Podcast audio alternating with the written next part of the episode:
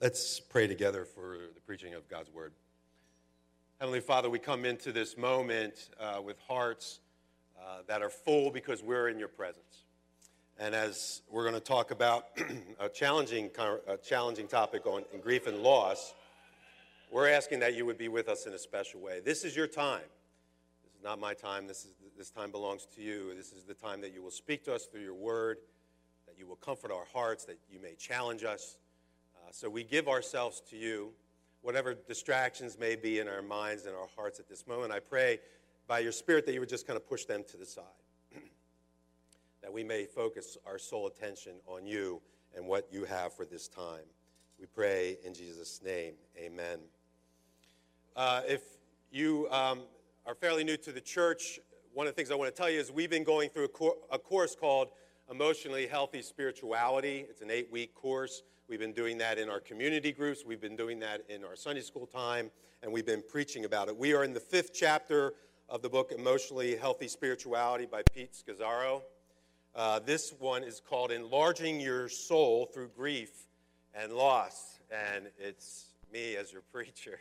Um, we didn't plan it out that way. Pastor Larry just said, "Can you take the first one, and then we'll go we'll go every other one and I landed on grief and loss. And I don't think that's by accident. There, we have been going through a ton of grief and loss in our family.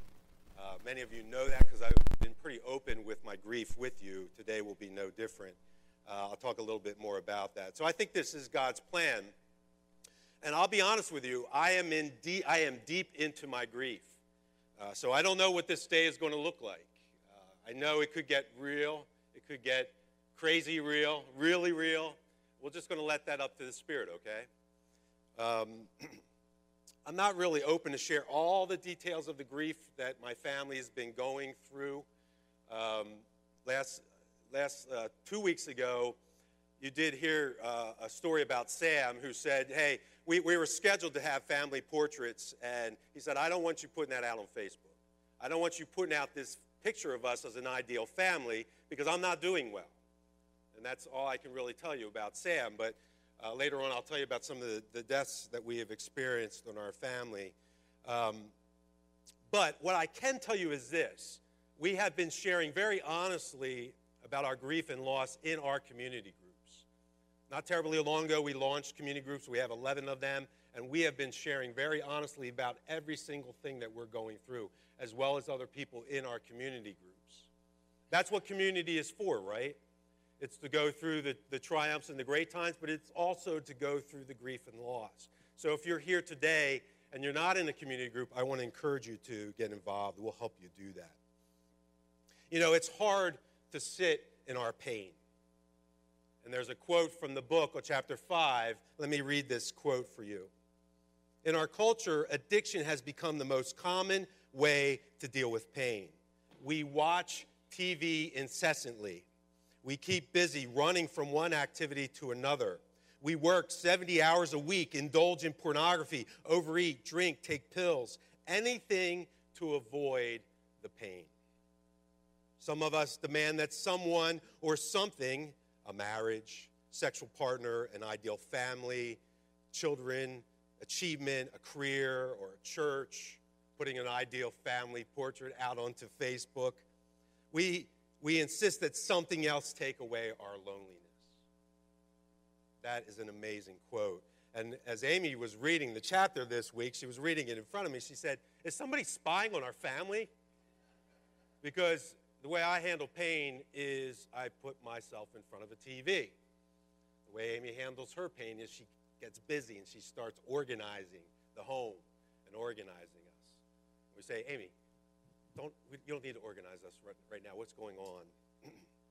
Tim, what's going on? You're, you're spending all this time in front of a TV screen. I ran into a, a woman, a friend of ours back in the 90s, uh, and uh, I saw her again. It was at a, a church service at night. About, I think it was about six months prior to that, she had lost her husband to cancer. And I went up to her and I said, How are you holding up? And her words were something along this lines I am not well at all. I cannot be comforted. I thought we would grow old together, and now what?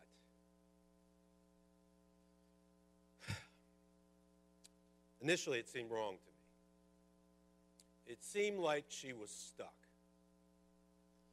There's a part of me that wanted to fix it. But by the grace of God alone, I didn't. I simply hugged her and committed myself to pray for her. And I've kept that covenant of prayer for her and her family. And I have a long list at this point of people grieving over the loss and death of loved ones. And I have coveted myself to pray for them in the midst of their honest expression of pain,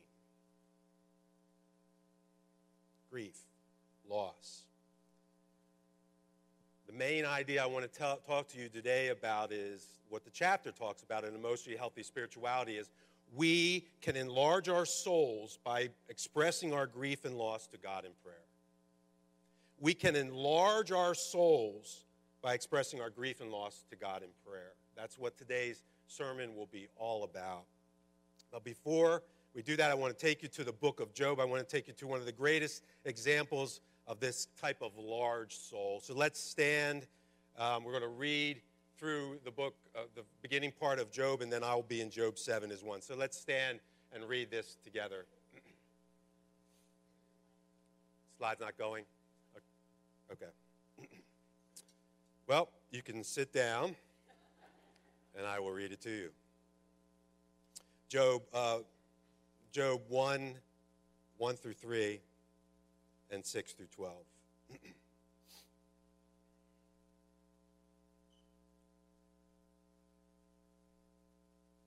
in the land of Uz, there lived a man whose name was Job. This man was blameless and upright. He feared God and shunned evil. He had seven sons and three daughters, and he owned 7,000 sheep, 3,000 camels, 500 yoke of oxen, and 500 donkeys, and had a large number of servants. He was the greatest man among all the people of the East. One day the angels came to present themselves before the Lord, and Satan also came with them. The Lord said to Satan, Where have you come from? Satan answered the Lord, From roaming throughout the earth, going back and forth on it. Then the Lord said to Satan, Have you considered my servant Job? There is no one on earth like him. He is blameless, blameless and upright, a man who fears God and shuns evil. Does Job fear God for nothing? Satan replied. Have you not put a hedge around him and his household and everything he has? You have blessed the works of his hands, so that his flocks and herds are spread throughout the land. But now stretch out your hand and strike everything he has, and he will surely curse you to your face.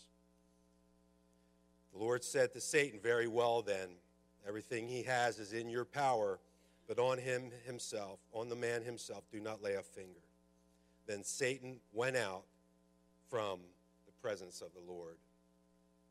Again, the main idea behind this sermon is that we can enlarge our souls by expressing our grief and loss to God in prayer. We will be talking about the mystery of God's choices. We will be uh, talking about Job's expression of grief, and then we will answer the question, or at least we will ask the question why do the innocent suffer? The mystery of God's choices. So God agrees to allow Satan to take all of Job's possessions and on his, all of his family. So what happens? The, the, these Sabaean marauders, these group of Sabaeans, come and they take all of his oxen and donkeys and kill many of Job's servants. And then fire from heaven, the scripture literally says, fire from heaven, from God, comes down and burns up all of his sheep. Seems very strange. Another group of marauders, this time the Chaldeans, take his camels and kill another group of his servants. And then, in the worst catastrophe of all, the scripture says a great wind has comes across the wilderness and destroys his home with all of his children who were there as they were feasting together. And we say, What? We are allowed into the counsel of God, and He gives permission for Satan to destroy everything. And we say, What? What in the world is going on here? Satan comes back, and Job, his response is, The Lord gives and the Lord takes away. Blessed be the name of the Lord. Verse 22 says, In all of this, Job did not sin. And so Satan comes again, and he says, Of course. Why would he, why would he sin against you? He still has his own health. Give me the chance to come after him and his health and see if he does not curse your name. So, uh, so God allows Satan to do this. And we're like, what, what?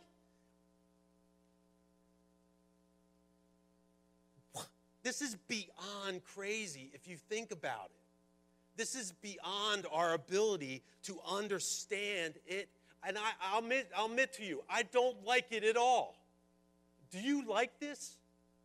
Do you like that God gives permission to destroy everything in Job's life? Including his own health? How can God allow Satan to do this? How is this fair? Job is clearly innocent, so why must he suffer? Is our God unjust? Worse than that, is our God cruel? These are the honest questions that arise as we, as we peek in on Job in this story. And one of the major things that you'll discover about Job in the book of Job is it welcomes our honest questions. It's an amazing book of scripture that way. It welcomes our honest questions, even when we are questioning God Himself, because He knows our confusion and our pain. He understands our grief, and He, believe it or not, wants us to question him. That's amazing. And so Job eventually does. But like I said, his first response was, The Lord gives and the Lord takes away. Blessed be the name of the Lord. And then when, they, when, when Satan was able to strike him, it says wounds were all over his body. Some people think this may be boils. We don't know. But he had, he had wounds all over his body to the point that his own friends could not recognize him. And he still holds fast to his integrity. Even God says, look at Job, he still holds fast to his integrity. Speaking, he's speaking to Satan. Although you incited me against him to destroy him without reason. That's a scripture that, that, that scares me. Without reason. God gave permission to Satan to do this. Even God says it himself. It's profound. I cannot comprehend it. So Satan comes after him, he gets a second go at him. And at this point, his wife says, Why don't you just give up your integrity, curse God, and die? And Job says to his wife, You're, you're sounding like a fool. Should we accept good from the Lord and not also bad? Circumstances. But as he sits with these wounds, these festering wounds, he has had enough. Because he knows he's innocent and he complains. He makes his complaint to his God and he demands justice. And I want to give you today a sample of Job's complaint before God in Job chapter 7. Do we have that? Nothing's working? Okay.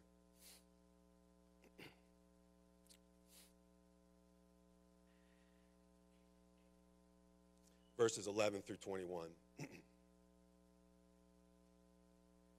is what Job says. I was hoping that we could read it kind of back and forth together. Therefore, I will not keep silent. I will speak out of the anguish of my spirit. I will complain in the bitterness of my soul. Am I the sea or, or the monster of the deep that you put, under, you put me under your guard? When I think my bed will comfort me and my couch will ease my complaint, even then you frighten me with dreams and terrify me with visions, so that I prefer strangling in death rather than this body of mine. I despise my life. I would not live forever. Let me alone. My days have no meaning. What is mankind that you make so much of them? That you give them so much attention, that you examine them every morning and test them every moment. Will you never look away from me or let me alone even for an instant? If I have sinned, what have I done to you? You who sees everything we do, why have you made me your target? Have I become a burden to you? Why do you not pardon my offenses and forgive my sins? For I will soon lie down in the dust. You will search for me, but I will be no more.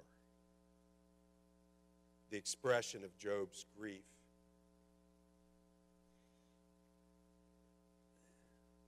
And as, as I think about my own grief, struggles with some, some of my family, as I watch my son Sam struggle, the three deaths in our family, beginning with uh, a couple, about 17 months ago, 18 months, Amy's stepfather, the unexpected death of her mother last summer, and then not too long ago, months ago, her stepbrother dying uh, as he received a kidney transplant and it did not take um, fully, and he died.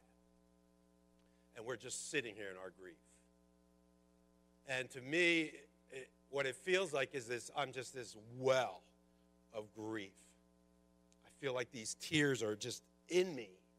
And I, I feel them rise to the surface, go to the corner of my eyes, and they stop. And I can't get them out.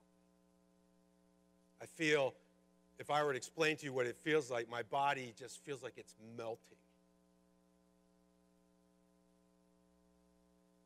And I go before my God in all my confusion, and I don't know what to do. I was driving, uh, driving up to the Northeast not terribly long ago, and I was listening to a conference by Diane Langberg on grief and loss. And during one of her talks, she did this responsive reading with the people at the conference. And it was a lament. It was a lament, some of which was the chapter I just read to you, some other parts of Job, some of it was from the Psalms, and she just patched it together, and they did this lament back and forth at the conference. And all of a sudden, I, she, put, she, put, she put voice, she put language, she shared scripture that gave me language to express what is going on in me. And the tears began to flow as I was driving to the Northeast. And, and it was Job 7. It's just something about Job and what he articulates for us today. And the well of grief, and all these tears started to happen, and I was really grateful, but they're still in me. Let me just share a little bit about this lament and what in uh, Job 7 and what I found so helpful. Just bits and pieces of what I found helpful. It says in verse 7 I will not be quiet. I will not restrain my mouth. I will complain in the bitterness of my soul. He talks about in verse 12 the sea. Am I the sea? Am I these sea monsters that you have to control me? What's he talking about? The sea in the ancient Near Eastern world was a symbol of chaos. If you look at, at Scripture, when God first creates the world, it says the Spirit was hovering over the deep. It was hovering over this sea, this chaos, and He brought order. He brought light. He, he put, made His creation out of order. He destroyed the sea monsters. If you go into the Psalms, He destroys these sea monsters. What are these sea monsters?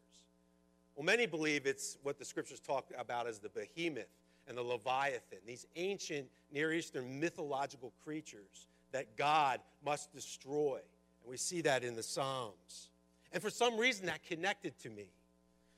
Job is saying to God, Am I so chaotic to you, God, that you must bring order to me? Am I such an unruly foe that I need you to constantly guard me? And then verse 13 and, and verse 14 and verse 4 talk about all these sleepless nights that Job has. And when you're in the midst of grief and pain, there are a lot of restless, sleepless nights. Just you and your thoughts and, and you before your God. Verse 16, when God just, uh, when Job says, "Leave me alone, for my days are a breath," reminded me of Psalm 103. Psalm 103. We're just like grass. We're like flowers in the field that flourish. The wind passes over it, and it's no more. That put language to my grief.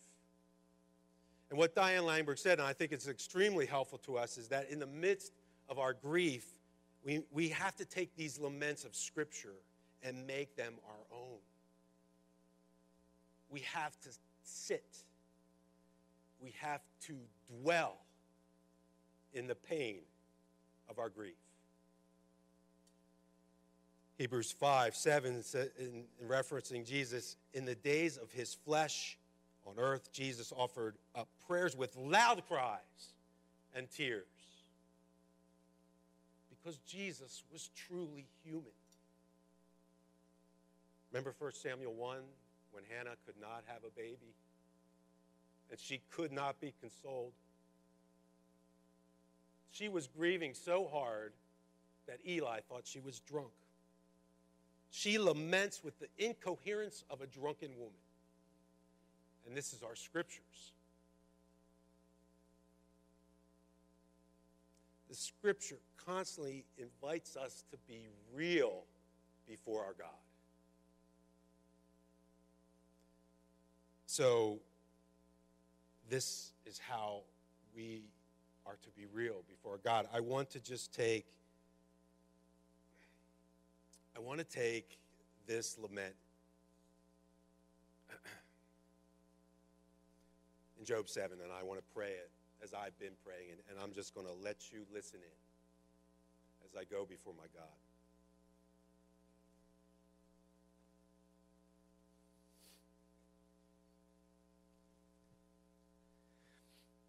Lord, you know the pain that we are experiencing in our family. You know the constant death, how it knocks on our door day by day. You know the anguish we feel about our own children. And I'm here before you today in pain, in anger, in confusion, in frustration, in tears. And I say to you today, therefore I will not restrain my mouth. I will speak in the anguish of my spirit, and I will cl- complain in the bitterness of my soul. Am I the sea or a sea monster that you must guard me? Am I that big to you, O God? I'm nothing. I'm nothing. I'm a speck of dust before you. When I lie down and say, When shall I arise? But the night is long and I am full of tossing until dawn. When I say my bed will surely comfort me, my, my couch will ease my complaint, then you scare me with dreams and terrify me with visions, so that I would choose strangling and death rather than my bones. Lord, you know what you know what I experience in, in the dead of the night. You know these terrifying dreams I have of my children? Will they make it? Will they survive? Or will they be so much, so much like so many, many members of my family, will they just die? And then I will have to go to their funeral and dig their grave. If that were to happen, oh Lord, then you might as well dig a grave next to them and put me in it and put me in the dust. I loathe my life. I would not live forever. Leave me alone for my days are a breath. I ask, Lord, that you would know my frame and remember that I am just dust.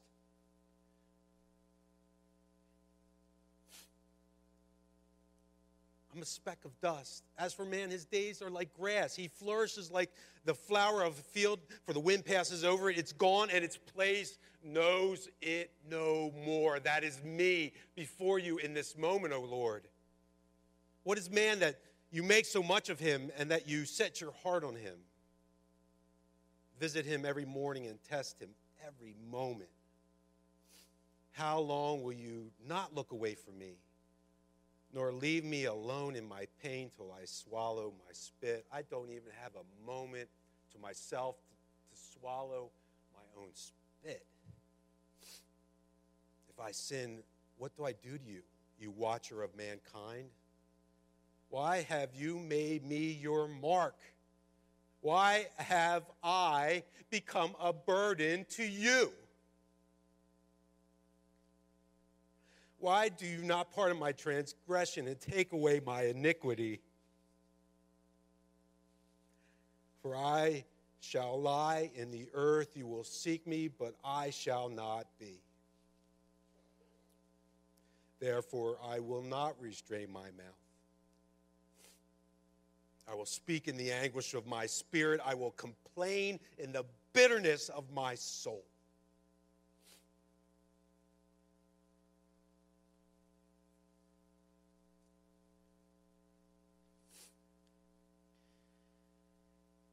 It wasn't terribly long ago when I could not pray like that.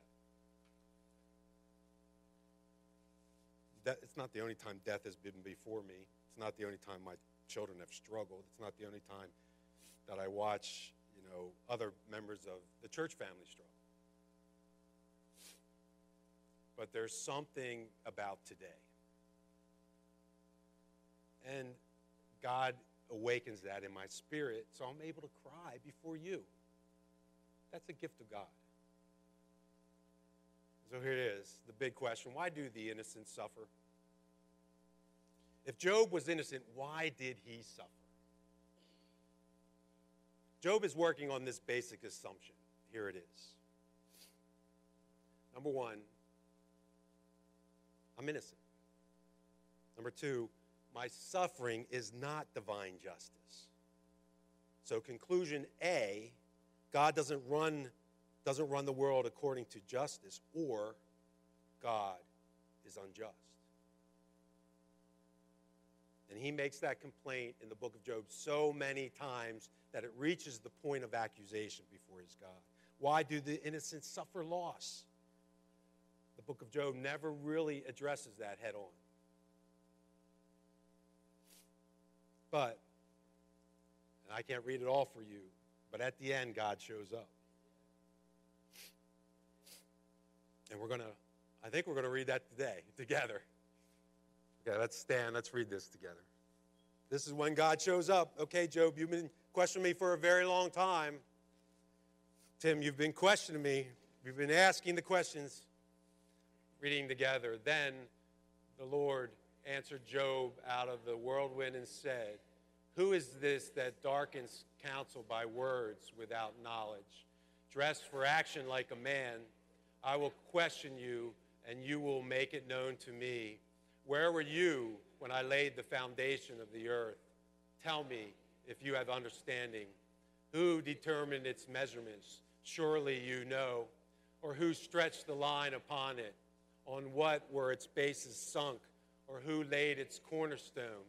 when the morning stars sang together and all the sons of God shouted for joy. You may be seated.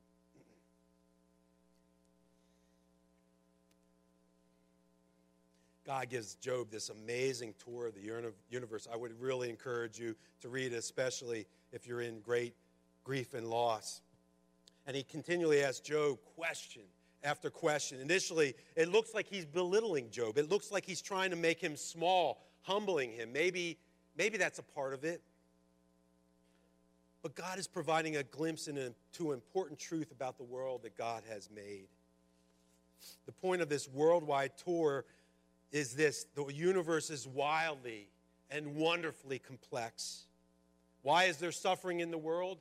God's response is we live in an amazing world that is not designed to, present, to prevent suffering.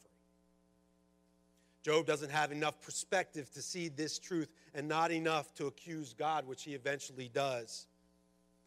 Job does not have a universal point of, of perspective like God does. Job's questions, they're okay. Job's anger, it's okay. Job's confusion, it's okay. His tears, like my tears, they're okay. But once they reach the point of accusation against our God, they are no longer okay.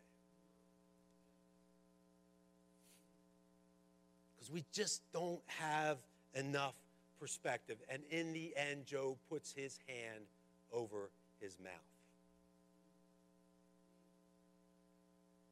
And he stops his accusations against God. Now, here's the thing in the midst of all this agony and pain that Job experiences, he does not have enough perspective to see Jesus. He doesn't know anything about Jesus. But we get hints of Jesus in the book. Job 9, 32 through 33. Job says, For God is not a man as I am, that I might answer him, that we should come together in trial together. There is no arbiter between us who might lay his hand on us both. But you and I know there is. There is an arbiter between us and God, and his name is Jesus Christ, the Almighty God, the Emmanuel God who comes with us in the, into the midst of our grief. There is an arbiter. There is one who can help us in the midst of grief and pain and agony and sadness and loss. His name is Jesus. Wonderful Jesus, wonderful counselor, Almighty God, everlasting Father. Job 19 25. He says, I know my Redeemer lives. The clearest glimpse of Jesus in the book of pain, in the book of agony, in the book of loss. There, our Redeemer lives. It gives me great hope in the midst of my pain, which I pour out, which I learn to pour out. As I invite you to do so as well in the midst of your pain. So the real question is why didn't Job suffer as an innocent man? The point is, why does the innocent Savior, Jesus Christ, have to suffer? Why does the innocent man, the innocent God, Jesus, choose to come into our midst to be the man of sorrows, acquainted with our grief? Why must he suffer? Why did he choose to suffer for you? That is the ultimate question. And he does it for us. Thank you, Jesus. So even in the midst of this agony that I've poured out before you, I know my Redeemer lives. I don't know what that means in the midst of this right now. I can't answer that question yet. My family can't answer that question yet. My wife can't answer that question yet. But we know our Redeemer lives. And he is worthy of our praise. So focus, if you are here in the midst of great, deep, deep, deep sorrow like I am, go to the man of sorrows. Because he has come into this world to be with you in the midst of your suffering. He doesn't say, he doesn't ask us to say, oh, it's just the will of God. It's okay. Because he said, not my will be done, but your will be done. He has come right into it and he invites us to come into his very heart as he grieves with us in our pain, in our misery, in our hurt. God honors Job's struggle.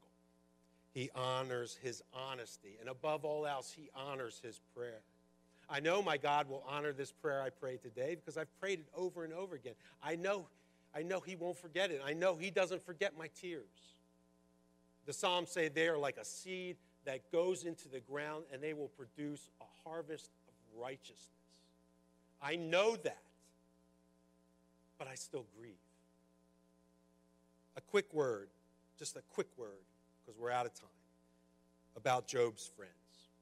We didn't even talk about them today. There's three, and then there's four. And what they say is, it's you, Job, you had to sin and they work hard to try to convince him. And Job's like, I didn't sin. You guys are miserable friends to me. And finally, he just pushes them away.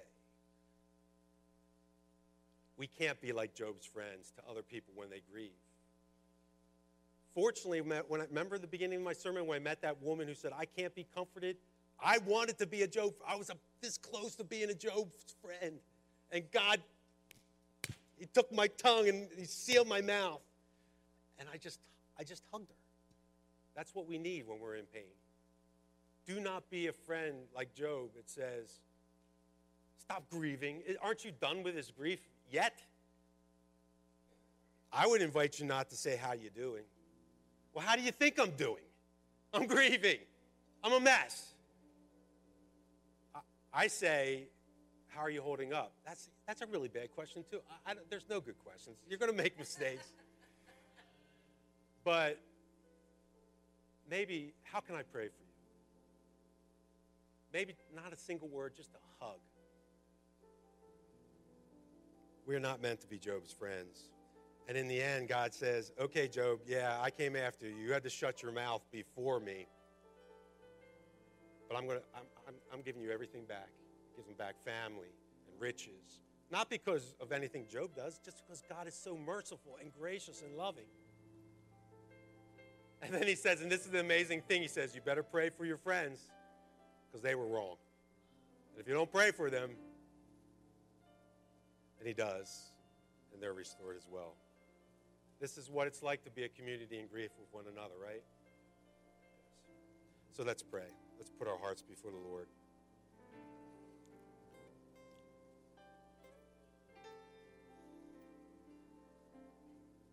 I admit, Lord, there's a part of me that didn't even like doing this in front of everybody today. I just felt like you called me to do it. And I think the reason you called me to do it is because we're, we're a community. We, we are a family of God together, and we must learn how to grieve together. So thank you for emotionally healthy spirituality. Thank you that it encourages us to enlarge our hearts through grief and loss. And we admit we don't know what that looks like until our grief gets so big that we have to let it out.